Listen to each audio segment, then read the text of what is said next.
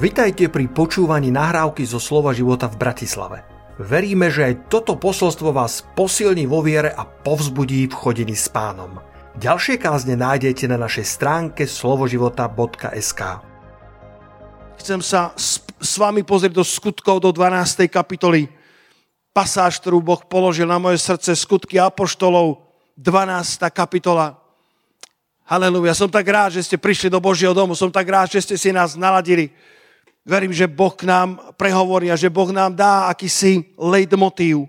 Boh nám dá akési rámcové kontúry toho, čo od Neho môžeme očakávať, čo od Neho môžeme žiadať, čo si môžeme dovoliť prosiť od nášho pána podľa prorockých slov, ktoré boli vzťahnuté na nás. Tak to hovorí apoštol Pavol Timoteovi, aby bojoval dobrý boj viery v proroctvách, ktoré sú vzťahnuté na neho. Halelúja. Boh nám hovorí niečo, bratia a sestry, nie len preto, aby k nám niečo hovoril, ale aby sme bojovali dobrý boj viery v proroctvách, ktoré boli vzťahnuté na nás. V skutkoch 12 čítame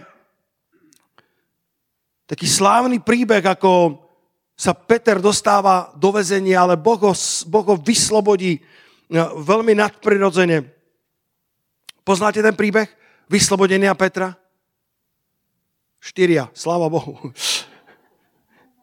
Budeme, budeme, budeme to s radosťou vyučovať, ako keby to nikto nepočul. A nikto nepoznal. Skutky 12 od 5. verša.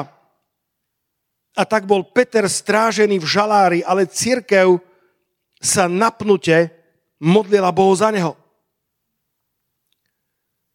Len myslím, že deň predtým stiali Jakoba, jednou z lídrov církvy. A ako keby tu církev zobudilo, že verš 2 hovorí, že zabili Jakoba brata Jánovho mečom. Jakob bol jeden z lídrov Jeruzalemského zboru a, a, a tak Herodes videl, že sa to páči ľuďom, tak si povedal, siahneme na ďalšieho lídra. A tak chytili tohto apoštola Petra, vsadili ho do žalára. Všimni si, verš 4 hovorí, že ho oddali štyrom štvorkám vojakov, 16 vojakov. Dobre to rátam, 4x4 už je večer, ale 4x4 je 16 však. Štyrom štvorkám alebo 16 nejakej eskadre, ktorá dostala na starosť jedného bývalého rybára, apoštola Petra, aby ho strážili, aby ho po Veľkej noci vyviedol ľudu a exekuoval, zavraždil aby ho zabil ostentatívne, aby všetci vedeli, že ja Herodes tu kráľujem. A tak bol Petr strážený v žalári. Ale církev sa napnutie modlila Bohu za neho. A ako keby to nestačilo, nielen, že to bolo 16 vojakov, ktorí dostali na starosť Petra, ale dvaja z nich dostali pokyn od svojho stotníka alebo svojho náčelníka povedali, vy budete spať spolu s Petrom v cele a bude Peter zviazaný medzi dvoma vojakmi, verš 6, zviazaný dvoma reťazami a tí ďalší strážcovia strážili pred dverami. Akože odtiaľ to sa Peter nedostaneš. Nielen, že 12 vojakov stráži pred dverami, ale dvaja z tej 14 sú spolu s tebou v tej cele a dvoma medenými reťazami sú priviazaní od seba, aby si sa odtiaľ to nejakovsky nedostal. Ale vďaka Bohu za církev, ktorá sa napnute modlila za svojho lídra. Ďaká Bohu za církev, ktorá nepospala, nepodriemala, ale povedali si, my nedovolíme, aby náš líder zahynul. My nedovolíme, aby náš líder zostal bez modlitebnej ochrany. Iné preklady hovoria, že sa modlili ustavične, horlivo, s vášňou, bez prestania, napnutie.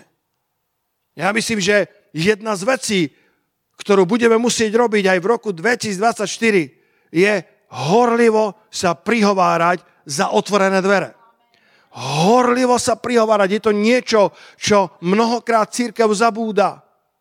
Máme dobré kapely, máme dobré osvetlenie, máme dobré softvery, máme YouTube vysielanie, máme knižky, ktoré vydávame. Ako keby sme si niekedy povedali, modlitba už je len starodávna vec, ktorá nie je potrebná v 21. storočí. Ale koľko z vás viete, že modlitba je stále absolútne nevyhnutná na veľké otvorené dvere. Církev sa napnutie, horlivo, bez prestania, ustavične, so zápalom modlila za svojho Petra, za svojho lídra. Boh nebude robiť veľké veci bez modlitby. Niekedy si myslíme, že ich spravia aj bez toho, ale žiadne duchovné prebudenie v histórii sa nikdy nestalo bez horlivej modlitby. Prebudenie vo Velse, Luky, daj na obrazovku môj prvý slajd. V rokoch 1904 až 1905 katalizátorom toho prebudenia bol Evan Roberts. Evan Roberts, ktorý bol jednoduchý muž, častokrát bol tak ostýchavý, bol tak neistý sám v sebe, že ani len nevyšiel na pódium. Niekedy kázal 5 minút a potom povedal Svetý duchu a teraz to prevezmi ty. A Wells bolo pole neorané, tvrdá pôda. Ale Evan Roberts vo svojej slabosti zvolal mnohých ľudí do modlitieb. A keď prepuklo toto prebudenie, tak za 5 mesiacov sa obrátilo 100 tisíc ľudí. Zatvárali sa krčmy a bary a sudcovia strácali prácu. Ja myslím, že nebolo by zlé, keby v našom národe sudcovia strácali prácu. V Portlande, v Oregone, 240 podnikov podpísalo navzájom zmluvu, že od 11. do 14. budú mať zatvorené, aby sa zamestnanci a klienti mohli účastniť modlitebných stretnutí. A v jednom veľkom meste v, to, v tej dobe, 50 tisícovom Atlanta City, kazatelia hlásili, že z 50 tisícovej populácie len 50 ostalo neobrátených.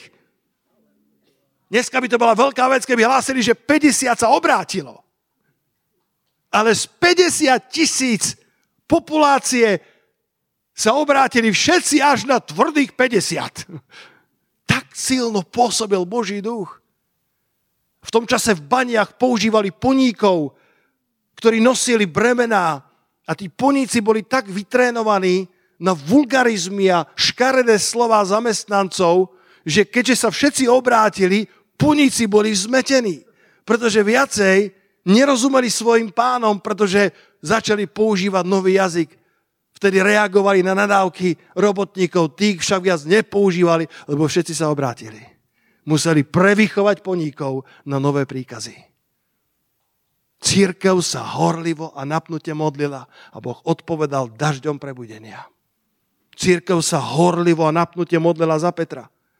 V čase, kedy si Herodes myslel, že Petra z mojho väzenia nikto nedostane, ale církev sa horlivo a napnutie modlila. Čítame, že prišiel aniel Boží do toho väzenia. Halelúja. Na naše modlitby prichádzajú anieli. Na naše modlitby prichádza svetlo z neba. Na naše modlitby v našich rodinách Boh vždy odpovedá na modlitby svojho ľudu. Niekedy to vidíme hneď, niekedy to vidíme neskôr, ale Boh nikdy nenechá modlitby nezodpovedané. Dnes som prišiel, aby som ti kázal slovo pánovo, že ak budeš v roku 2024 horlivo na modlitbách, Boh znova začne posielať svojich anielov, Boh znova začne posielať svetlo z neba. Je jedno, aký žalár, je jedno, aká celá, možno je to celá drog, možno je to celá depresie, možno je to celá mentálnych problémov, možno je to celá závislosti a ja prorokujem na tebou, že môj Boh je mocný, aby zlomil všetky okovy nepriateľa a otvoril veľké železné dvere a vypustil ťa na slobodu, aby meno pánovo bolo zvelebované skrze tvoje svedectvo. Názov tohto kázania, ešte predtým, ako som počul vpred, vpred, vpred, je Boh ešte stále otvára železné brány. Boh ešte stále otvára železné brány. Verš 7 v skutkoch 12. A tu hľa, aniel pánov sa postavil k nemu a svetlo sa zablesklo v príbytku a uderil Petra do boku. Zobudil a povedal, staň rýchle! A jeho reťaze mu spadli z rúk. Svetlo sa zablesklo v tej cele, v tom žalári. A celá miestnosť sa odrazu rozžiarila žiarivým svetlom z neba. Haniel sa ponáhľal, pretože vedel, že modlitebná podpora je akurát vo svojom vrchole, vo svojom píku. Sú niektoré veci, ktoré Boh chce robiť, ale nemôže, pretože nemá dostatočnú modlitebnú podporu z tejto zeme. Musí nastať korelácia Božích plánov a modlitebnej podpory z tejto zeme, aby Boh mohol konať. Preto aniel vedel, mal príkaz od hospodina, teraz je okno príležitosti, teraz sú, sú kniežatá temnoty oslepené, teraz potrebuješ zobudiť Petra. A Peter spal tvrdým spánkom. Tí žalárnici spali tiež. Na nich bol spánok od hospodina. Strach Boží bol na nich. Všetci dvanácti pred dverami, tí dvaja, ktorí, ktorí spali s ním v cele, s tými reťazami, tak spali tvrdým spánkom, spánkom od hospodina, pretože modlitby Božieho ľudu dosiali svoju risku a Boh vedel, teraz je okno príležitosti. Som zvedavý, aké okná príležitosti Boh pre nás pripravil v roku 24. Som zvedavý. Som ako som ako malý synček, ktorý sa nevie dočkať Vianoc. Kto vie, čo bude v tom balíku? Kto vie, čo pán pre nás pripravil v roku 2024? Kto vie, ktoré cely budú ožiarené svetlom z neba a ktoré reťaze popadajú? Tí žalárnici spali ako hodiny do vody, ako udretí nejakým mechom.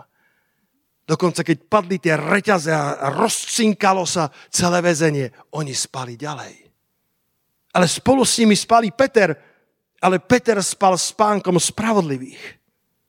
Viete si to predstaviť, ako by ste spali, keby ste o pár hodín mali byť sťatý mečom. A to nebola iba akási psychologická hračka, alebo nejaká finta, alebo nejaký prieskum deň predtým stiali Jakoba. A Herodes si povedal, takto získam body vo svojom, vo svojom kráľovaní, zabijem aj ďalšieho lídra. Peter vedel, že to je reálna hrozba, ale spal s pánkom spravodlivých. Bratia a sestry, počúvajte ma. Keby som si mohol vybrať medzi otvorenými dverami od hospodina a tým, aby som bol viac podobný Kristovi, vyberám si byť viac podobný Kristovi. Radšej sa chcem podobať viac Ježišovi, než aby som v živote uspel. A ja chcem otvorené dvere. Ja chcem ísť dopredu. Ja chcem ísť vpred. Ale, ale nechcem ísť vpred na úkor môjho charakteru. Peter tým, že spal pár hodín pred svojou exekúciou, myslím si, že Boh nám tu chce zanechať odkaz. Na ňom bol taký Boží pokoj. V ňom bol tak vyobrazený Kristus. V ňom, bola, v ňom bol tak vyobrazený charakter Boží, že dokázal spať Božím pokojom až takým spôsobom, že ani to svetlo ho nezobudilo, ani to cinkanie reťazí, ktoré sa rozlomili. A dokonca musíme čítať, alebo teda čítame, že ten aniel uderil Petra do boku, nech mu je odpustené, a zobudil ho. A povedal, vstaň rýchle. Vstaň rýchle. Teraz je okno príležitosti. Žehnám vám, bratia a sestry, aby ste v každej skúške roku 24 mali na sebe Boží pokoj, ktorý prevyšuje ľudský rozum. Aby ste mali charakter Kristov a to je úplne jedno, v akej si cele. Je jedno, v akej klietke si. Môže byť v paláci a mať depresie. A môže byť v žalári a mať víťazného ducha. Je jedno, akú máš klietku. Je jedno, aké sú tvoje okolnosti. Nikto nezviaže Božieho syna ani Božiu dceru. Len keď to dovolíš. Nikto nedovolí, nedokáže spôsobiť, aby si sa cítil menej cenne, ak k tomu nedáš svoje zvolenie. C.S. Lewis povedal, Boh ti nemôže ponúknuť šťastie a pokoj mimo Neho. Pretože mimo neho šťastie a pokoj neexistujú.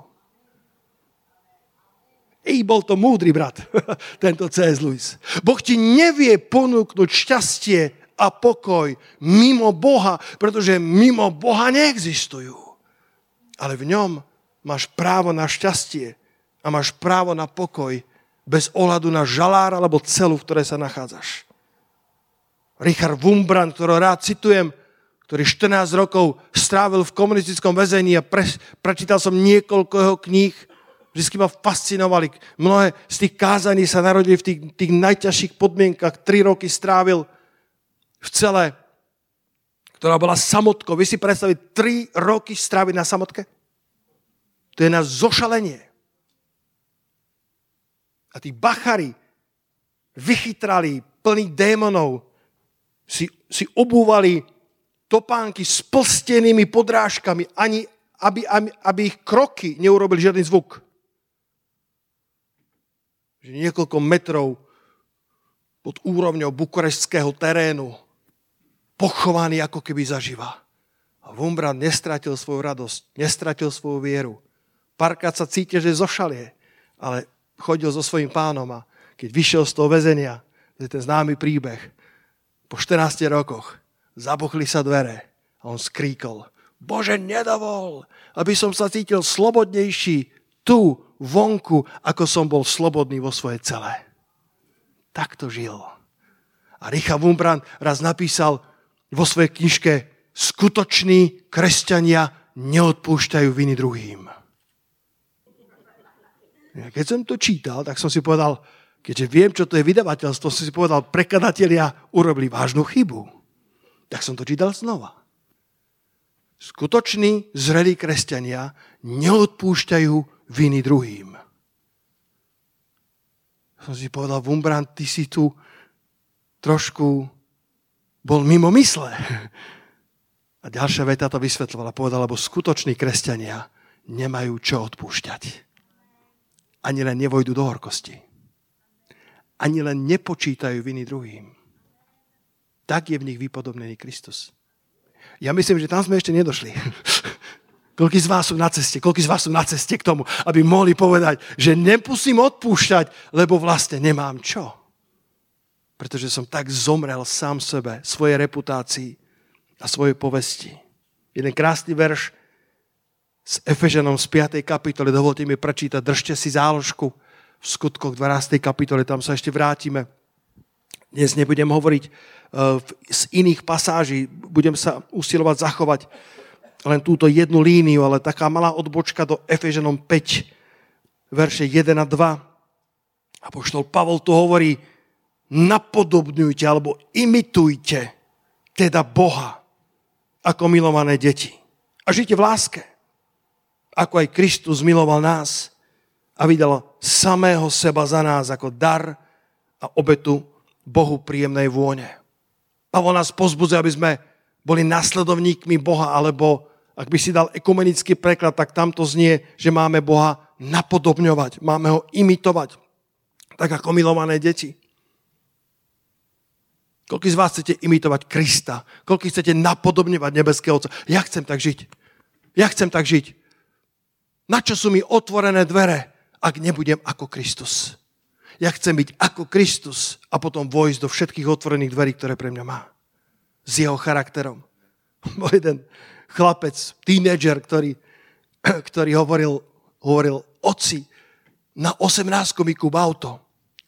A otec povedal, synu, kúpim ti, ale mám dve podmienky.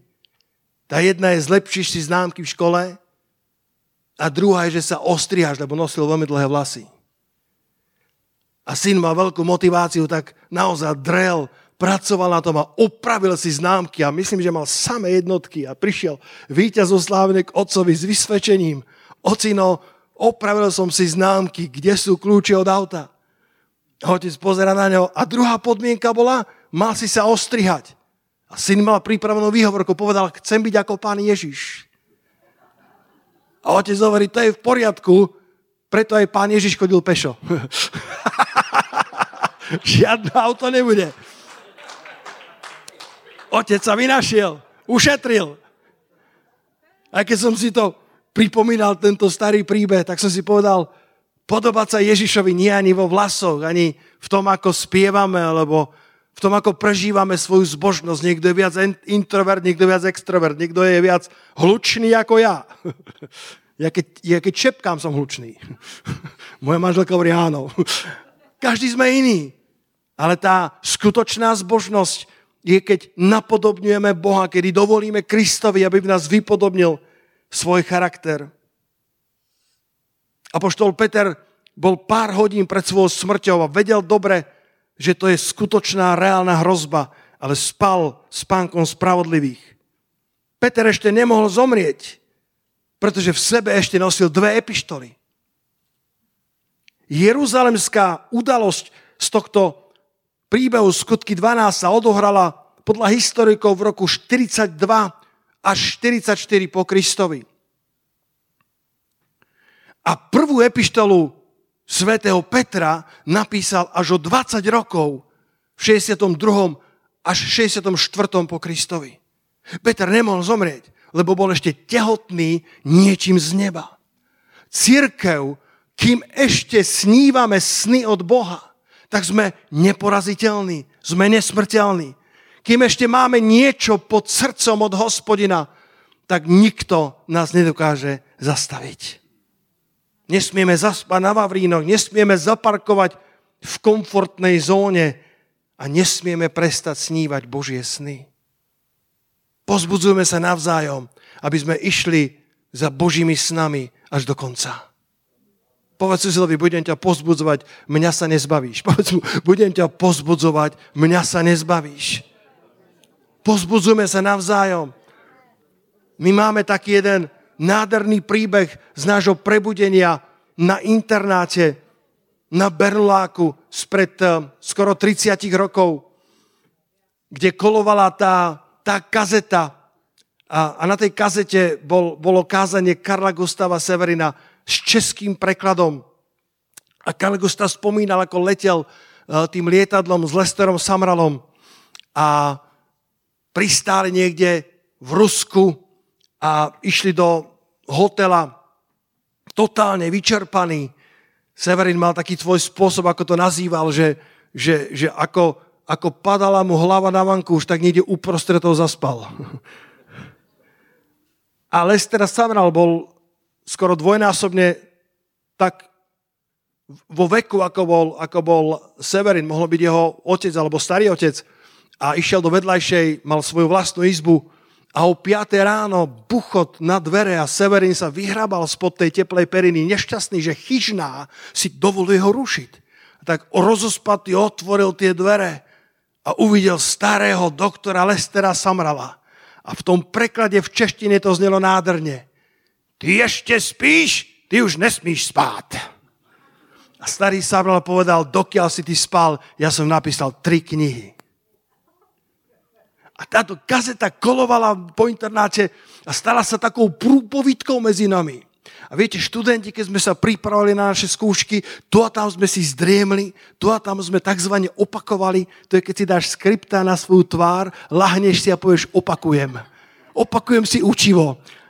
A keď sme sa tam obracali, ako bol kamarát ten, kamarát ten, spolužiak ten, obracalo sa veľa ľudí v 90 rokoch, tak my sme, sa, my sme si zobrali tú povítku a keď sme našli niekoho spať po obede, tak sme, tak sme robili buchod a zobudili sme ho a on sa tak zobudil z tých skrípt a my sme hovorili, ty ešte spíš, ty už nesmíš spát. A otázka znela, čo si dnes čítal z Božího slova? Čo dnes k tebe Boh hovoril? Pozbudzovali sme sa vo viere. Odmietali sme zostať v komfortnej zóne. Odmietali sme zostať niekde spiaci na Vavrínov, víťazstva. Nesmieme prestať snívať Božie sny. Posledná myšlienka tohto večera. Musíme vykročiť. Vo verši 8 aniel mu povedal v skutkoch 12. kapitole aniel mu povedal upáš sa, podviaž si svoje sandále. A urobil tak. A povedal mu, hoď na seba svoj plášť a poď za mnou. A výduc išiel za ním a nevedel, že je to skutočnosť, čo sa to dialo skrze aniela, ale sa domnieval, že vidí videnie. Bratia sestry, prídu také situácie v roku 2024, že vojdeme do Božích zázrakov, ani nebudeme vedieť ako. Vojdeme do Božích nastražených pascí milosti a milosedenstva, len vo svojej jednoduchosti a poslušnosti pánomu vedeniu a ocitneme sa uprostred Božieho milosedenstva. Nebudeme vedieť, či je to skutočnosť alebo sen. Až potom, keď sa pozrieme späť, povieme, wow, to bola Božia milosť. To bola Božia dobrota, to bol Boží prielom, to bolo Božie navštívenie. Peter netušil, či je to realita, alebo sa mu sníva, či je to videnie, alebo je to otvorené videnie, alebo je to vnútorné videnie, ale išiel ako, ako v márach, ako keby zmyslov zbavený za tým anielom. Až nakoniec čítame, že prešiel prvou strážou i druhou strážou, to je 12. kapitola, 10. a 11. verš. Prešli prvú stráž, i druhú stráž, všetci spali alebo si ich nevšímali. Bol to zázrak, ako keby Boží aniel im zaslepil ich zrak. Prešli bez povšimnutia prvou strážou, druhou strážou, až prišli k, zel- k železnej bráne, ktorá vedie do mesta, ktorá sa im otvorila sama od seba.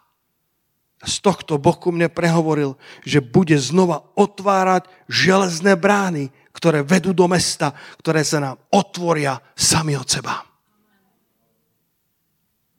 Môže sa to týkať umenia, môže sa to týkať vedy, môže sa to týkať financí, môže sa to týkať ponuky v práci, môže sa to týkať spasenia príbuzných alebo ľudí, o ktorých si netušil, že vôbec sú otvorení pre Krista.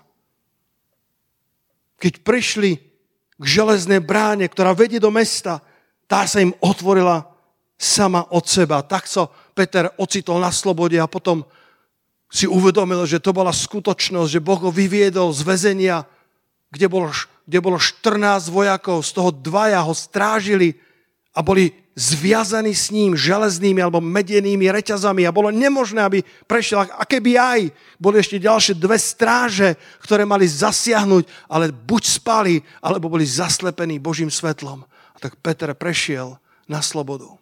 Žehnám ti slobodu v roku 2024. Slobodu!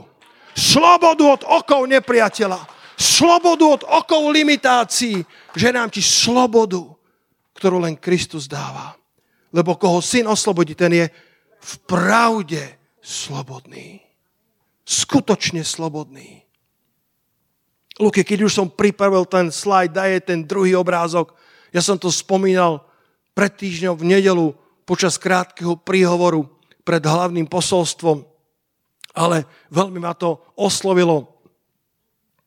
Tu je ten Hulk Hogan, wrestler, ktorý sa zázračne obrátil, mal myslím, mal myslím 72 rokov a nechal sa pokrstiť v malom florickom zbore. Úplne nepodstatné, kto ho krstil, nikto nepozná toho pastora a tak je to správne. A Hulk Hogan, keď sa dal pokrstiť, tak povedal deň, kedy som sa úplne poddal a odovzdal Ježišovi, je tým najväčším dňom môjho života, the greatest day of my life. Už viac žiadne starosti, žiadna nenávisť, žiadne súdy. Zostáva jedine láska.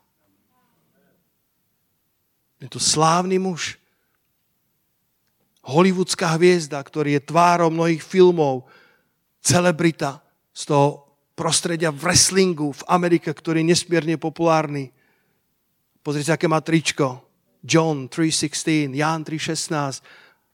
A kiež by Boh dal milosť, aby zostal verný až do konca. Každý z nás musíme bojovať svoje boje. Koľko súhlasíte, že musíme bojovať až do konca? Kto zotrvá až do konca, bude spasený. Nikto z nás nemôže povedať, že, že máme patent na spasenie, že, že, že, že, že všetko vieme, my potrebujeme sa dostať. A toto je na záver, čo chcem povedať. V, v roku 24, ak máme vojsť do otvorených dverí, ak sa majú potvárať železné brány, ktoré sa otvoria sami od seba, církev, ty a ja sa musíme dostať do dobrej duchovnej kondície. My sme niekedy odchovaní na dobrej duchovnej inšpirácii a inšpirácia je potrebná, ale nebude ti stačiť na veľké otvorené dvere. Budeš potrebovať inšpiráciu aj disciplínu. Je to zaujímavé, keď som si to čítal, tú 12. kapitolu, ktorú poznám skoro na spameť, som si uvedomil, aký bol presný aniel vo svojich inštrukciách. Najprv toho Petra musel zobudiť, pretože bol tak silno na ňom Boží pokoj, že musel udeliť do boku. Ale potom vo verši 8 mu hovorí presné inštrukcie. Hovorí mu, opáš sa a podviaž si svoje sandále. To sa robí preto, keď, keď keď ideš a máš pred sebou rýchly beh, potrebuješ sa opásať, aby sa ti to rúcho nezamotalo medzi nohy a potrebuješ sa si podviazať sandále, aby sa ti dobre bežalo. A dokonca hovorí, hod na seba svoj plášť a až tak pod za mnou. Ako mne to prehovorilo o dvoch veciach. Prvé je, že Boh sa stará o každý detail nášho života plášť v tom čase bola drahá vec. A on hovorí, nezabudni plášť, budeš ho potrebovať. Ale potom druhá vec, ktorú to ku mne prehovorilo, je, že ak máme výjsť z našich väzení a vojsť cez železné brány do mesta, do príležitosti, ktoré Boh pre nás pripravil, musíme byť na to sami pripravení. Musíme mať dobrú duchovnú kondíciu, mentálnu kondíciu. Musíme mať disciplínu, nielen inšpiráciu. A potom museli prejsť cez tú prvú i druhú bránu. Niekedy to nie je okamžite. Hovorí mu, vstane rýchle, potrebuješ sa rýchle zobudiť z letargie. Uh, haleluja. Niektorí z vás sa potrebujú zobudiť z pasivity. Niektorí z vás sa potrebujú zobudiť z letargie. A povedať, vstávam rýchle, viacej nechcem zostať zviazaný medenými reťazami, viacej nechcem zostať vo svojom žalári. Bože, vyveďme na slobodu. Koľko z vás poviete, Bože, vyveďme na slobodu. Halelúja. Pamätáte na toho Pavla, keď bol na tom ostrove Kréta? A keď sa horku ťažko dostal na breh z tej, z tej lode, ktorá stroskotala, tak išiel nazbierať raždi, aby dal na oheň a pripela sa mu vretenica. A domorodci tam sedeli a mali Netflix, mali kino. Povedali si, tak to som zvedavý, čo sa teraz stane. A očakávali, že razom opuchne a padne mŕtvy. Poznali tú jedovatosť a to nebezpečenstvo tých domorodých alebo tých domácich hadov. A tak tam sedeli a čakali, či to bude 5 minút, alebo 3 minúty, alebo 2 minúty a s Pavlom nič. Pavol tam ani neopuchol, Biblia hovorí, že ho striasol do ohňa. To, to hada, ja som si to vypísal z prekladu Novej nádeje, nádeje pre každého. Skutky 28, verš 5. Ale Pavol pokojne striasol hada do ohňa a správal sa, ako by sa nič nestalo. Aleluja. Koľko beriete Pavla do svojho týmu? aj dobrý tímový hráč. On povedal, toto čo? Niekto to raz kázal takto, že pozrel na to, v retenicu povedal, ty nevyzeráš ako cisár Nero a striasal ho do ohňa, lebo Pavol vedel, že má stáť ešte pred cisárom Nerom. Ešte nemôže zomrieť. Ešte nosí epištoly, ešte nosí stretnutie s cisárom. Tak striasol pokojne toho hada do ohňa. A tváril sa, ako keby sa nič nestalo. Možno je čas, aby si ty niečo striasol zo svojho života do ohňa. Možno je čas, aby si striasol niečo, čo sa na teba nalepilo v roku 2023. Aby si mohol, aby si mohol ísť za vecami, ktoré Boh pre teba pripravil v roku 2024. Dostane sa do dobrej duchovnej kondície. Na víťazstvo a úspech ti nebude stačiť iba duchovná inšpirácia. Budeš potrebovať disciplínu keď si sa otriasol spúd nepriateľa, sláva Bohu za to. Nemusí to však znamenať, že všetko hneď pôjde ľahko. Aniel Petrovi povedal, aby sa na svoj beh dobre pripravil, na svoj exit dobre pripravil. Musel sa opásať, obuť si sandále a dokonca na seba hodiť plášť. Potreboval byť pripravený na svoje vyslobodenie a potreboval byť pripravený na vojdenie do veľkých dverí, ktoré by inak nedokázal otvoriť sám. Oni sa mu otvorili sami od seba. Poďme dať potles pánovi za to. Halelúja. Halelúja. Potrebujeme horlivú modlitbu, potrebujeme budovať charakter Kristov, podobať sa na Ježiša ako naša najvyššia ambícia a potom musíme vykročiť, musíme ísť. Dvere sa nám neotvoria len tak, musíme vykročiť na Boží pokyn. Musíme niečo striasť a potom vykročiť. Aké sú rozhodnutia, ktoré dnes musíš spraviť? Ja viem, že je to také klišé, silvestrovské rozhodnutia, ale ak ich spravíš pred pánovou tvárou, nemusí to zostať ako klišé. Poďme sa spolu postaviť a chcem ťa vyzvať k tomu, aby si na sklonku tohto roka striasol niečo zo seba, čo tam nepatrí. Poď si, pastor, ja to nedokážem. Pavol striasol tú vretenicu do ohňa a nič sa mu nestalo. Tí domonoci hľadeli na tento novozákonný Netflix a povedali si, to je čo za div. A najprv si povedali, pomsta mu nedala žiť. Ale potom zmenili svoju mienku a povedali, toto musí byť Boží človek, toto, toto je dokonca Boh. Toto je, toto je nadprirodzený chlap. A ešte poviem jednu vec. Boh si vie použiť naše skúšky na to, aby sa oslávila. Boh si vie použiť zvláštne incidenty v našom živote, ktoré nedávajú zmysel na to, aby sa oslavil. Pretože ja si myslím, že tento zvláštny incident, ktorý tam Lukáš do svojho spisu zahrnul, mal svoj obrovský význam. Pretože je to incident, ktorý nemal veľký zmysel. Pavol mal nejakú vretenicu, potom ju striasol do ohňa a pokračoval v zbieraní raždia, aby rozpálil oheň. Ale potom čítame, že ten náčelník Publius mal otca, ktorý zomieral na červienku. A som presvedčený, že ako náčelník zohnal všetky dostupné lieky. A keď sa to nedalo liekmi, tak zaplatil najlepších šamanov ostrova. Ale otcovia nevedeli pomôcť. Až dokiaľ nejakí sluhovia neprišli a nerozpovedali príbeh o zvláštnom troskotancovi a o vretenici kráľov. Uštipla ho jedovatá vretenica. A my sme očakávali, že opuchne a razom zomrie, ale ten chlap pokračoval, ako keby sa nič nestalo. A ten náčelník povedal, okamžite ho dovedte ku mne. A prišiel k tomu panovníkovi a povedal, kde máš svojho otca. Keď mu ukázal komnatu, kde otec zomieral, Pavol na ňo položil ruky a uzdravil ho v mene Ježiš. A keď sa to dozvedel ostrov, tak sa vytvoril kilometrový rad. A prichádzali jeden za druhým, aby boli uzdravení v mene Ježiša Krista skrze Pavla, ktorého poštípala, uhryzla vretenica.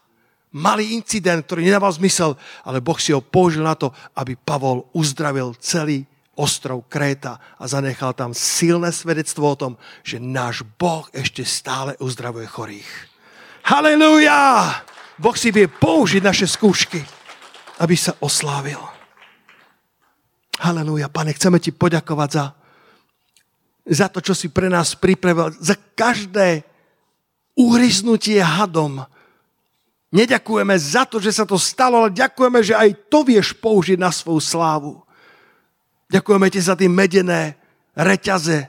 Neďakujeme za to, že prišli, ale za to, že aj tam vieš rozžiariť naše žaláre a oslobodiť nás tak, aby to bolo nemožné nepovšimnúť, aby to bolo nemožné prejsť okolo len tak, tak ako to čítame o tom chromom, ktorý bol uzdravený Petrom a Jánom a, a tá vysoká rada, rada musela na záver povedať, že sa stal nepopierateľný div skrze apoštolov. Div, ktorý nemôžu zahrabať pod kobrec. Div, ktorý sa nedá vysvetliť filozoficky. Nedá sa vysvetliť náhodou, pretože to bol skutočný div od hospodina. Také si žiadame v roku 24. Poďte pred pánotvor, poďte žiadať o takéto nepopierateľné Božie zásahy, Božie prielomy do našich životov, našich rodín, našich podnikaní i našej duchovnej práce. Chváliči, poďte na pódium. Habronde keia la fatredeja. Halelúja, pane. Chválime ťa, Otče. Chválime ťa, Otče, za všetko, čo si pre nás pripravil pre rok 2024. Chválime ťa za to, že môžeme ísť vpred. Že môžeme vykročiť, pane, z našich žalárov a môžeme striasť všetko, čo nás hrízlo a štípalo v roku 23. Nebude to cesta bez víziev, ešte stále je tam prvá stráž, druhá stráž, ešte stále sú tam železné brány, ktoré sa zdajú byť neotvoriteľné, ale Peter prešiel prvou strážou, prešiel druhou strážou a tá železná, mocná, hrdzavá brána, ktorá viedla do mesta, ktorá sa zdala byť neotvoriteľná, tak sa mu zrazu otvorila sama od seba. Zázrak za zázrakom, za zázrakom, za zázrakom. Až sa Peter dostal na slobodu, pozrel sa späť a povedal, to bolo skutočné. To nebol sen, to nebol dobrý príbeh, to nebola novela, to nebola moja predstava, to bola skutočnosť. Boh ma vyviedol z mojho väzenia a stal sa veľkým svedectvom pre církev. Zabúchal na dvere modliteľnej miestnosti, keď mu otvorili, vyrozprával im celý príbeh a všetci chválili pána viera celej cirkvi bola povzbudená. Oče, modlím sa. Daj nám žiť tak, aby viera našich bratov a sestier bola povzbudená. Daj nám žiť tak, pane, aby naše uštipnutia sa stali svedectvom o Tvojej uzdravujúcej moci. Aby sa naše skúšky stali kľúčom, ktorým otvoríš medené závory, železné dvere, železné brány. Aby sa naše skúšky, naše naše uväznenia nestali trvalým príbytkom, ale len etapou, udalosťou, cez ktorú prechádzame do nových otvorených dverí, do nových svedectiev, aby sme ovplyvňovali národy, mestá, rodiny, tak ako Pavol ovplyvnil celú Krétu a dodnes tam chodia ľudia po dvoch tisíc rokov a všetko to, čo sa stalo na Kréte, každý sprievodca rozpráva tu bol apoštol Pavol, tu stroskotal, tu niekde ho uštipla vretenica a celý náš ostrov bol uzdravený. Všetci počuli evanílium. Dodnes sa rozpráva tento slávny príbeh, pretože Pavol bol verný aj vo svojich okovách. Bol verný vo svojej cele. Bol verný vo svojom žaláre. Peter bol verný vo svojom žalári. A ešte len mal napísať dve epištoly. Ešte malo prejsť 20 rokov. Preto Peter nemohol zomrieť. Nemohol byť porazený. Aj my, Otče, ešte stále nosíme epištoly, listy, knihy, prebudenia, spasenia, evangelizácie, nové budovy, biblické školy, výjazdy do zahraničia, misijné plány, charitatívnu prácu. Ešte všetko, pane, sme zďaleka nedosiahli, čo nám tvoja ruka predurčila ešte stále máme kam bežať. A tak poďte, bratia a sestry, nože si podviažte sandále, nože si opášte rúcho, nože nezabudnete na svoju pláž, nože teraz sa pozri svojimi duchovnými očami do zrkadla Božieho slova. Ako si na tom?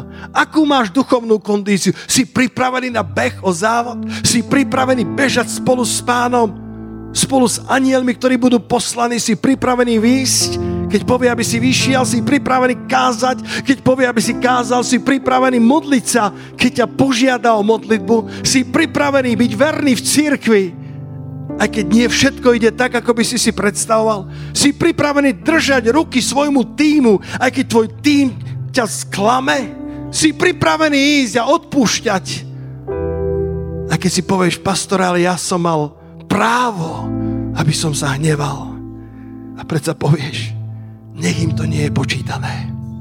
Pretože je v tebe Kristus. Otázkou nie je, či si v paláci, Otázkou nie je, či si v žalári. Otázkou je, nakoľko slovo Kristovo v tebe prebýva. Nakoľko je Kristus v tebe vyobrazený. Nakoľko napodobňuješ Boha a nakoľko žiješ v láske. A to je to, čo sa počíta. A to je to, čo robí rozdiel. Poďme chváliť pána. A ty rob svoje silvestrovské rozhodnutia. A teraz to hovorím bez irónie. Teraz to hovorím s vážnosťou. Urob svoje rozhodnutia, ktoré ťa vovedú do dobrej kondície. Duchovnej, mentálnej, fyzickej. Uprav svoj spánkový režim. Uprav svoj čas na slovo, na modlitbu. Buď verný v cirkvi. Nechodívaj na zhromaždenie len vtedy, keď ti vidie čas. Povedz, pane, to je moja priorita. Možno sa rozhodni, že pôjdeš na misiu, pôjdeš na konferenciu do Brna, do Švédska. Možno sa rozhodni, že chcem konečne dávať celý desiatok. Možno sa rozhodni pred pánom, že chcem slúžiť v cirkvi. Dajte mi miesto, ukážte mi, kde môžem byť užitočný a potom buď pokorného srdca a počúvaj svojich lídrov a povedie sa ti šťastne. Povedie sa ti, o habrekataja, slovo Božie hovorí, poslúchajte hospodina a poslúchajte jeho prorokov a povedie sa vám šťastne. Povieš si, tí proroci sú milní, sú, sú len ľudia, áno, ale slovo Božia hovorí, poslúchajte Boha a jeho prorokov a povedie sa ti šťastne.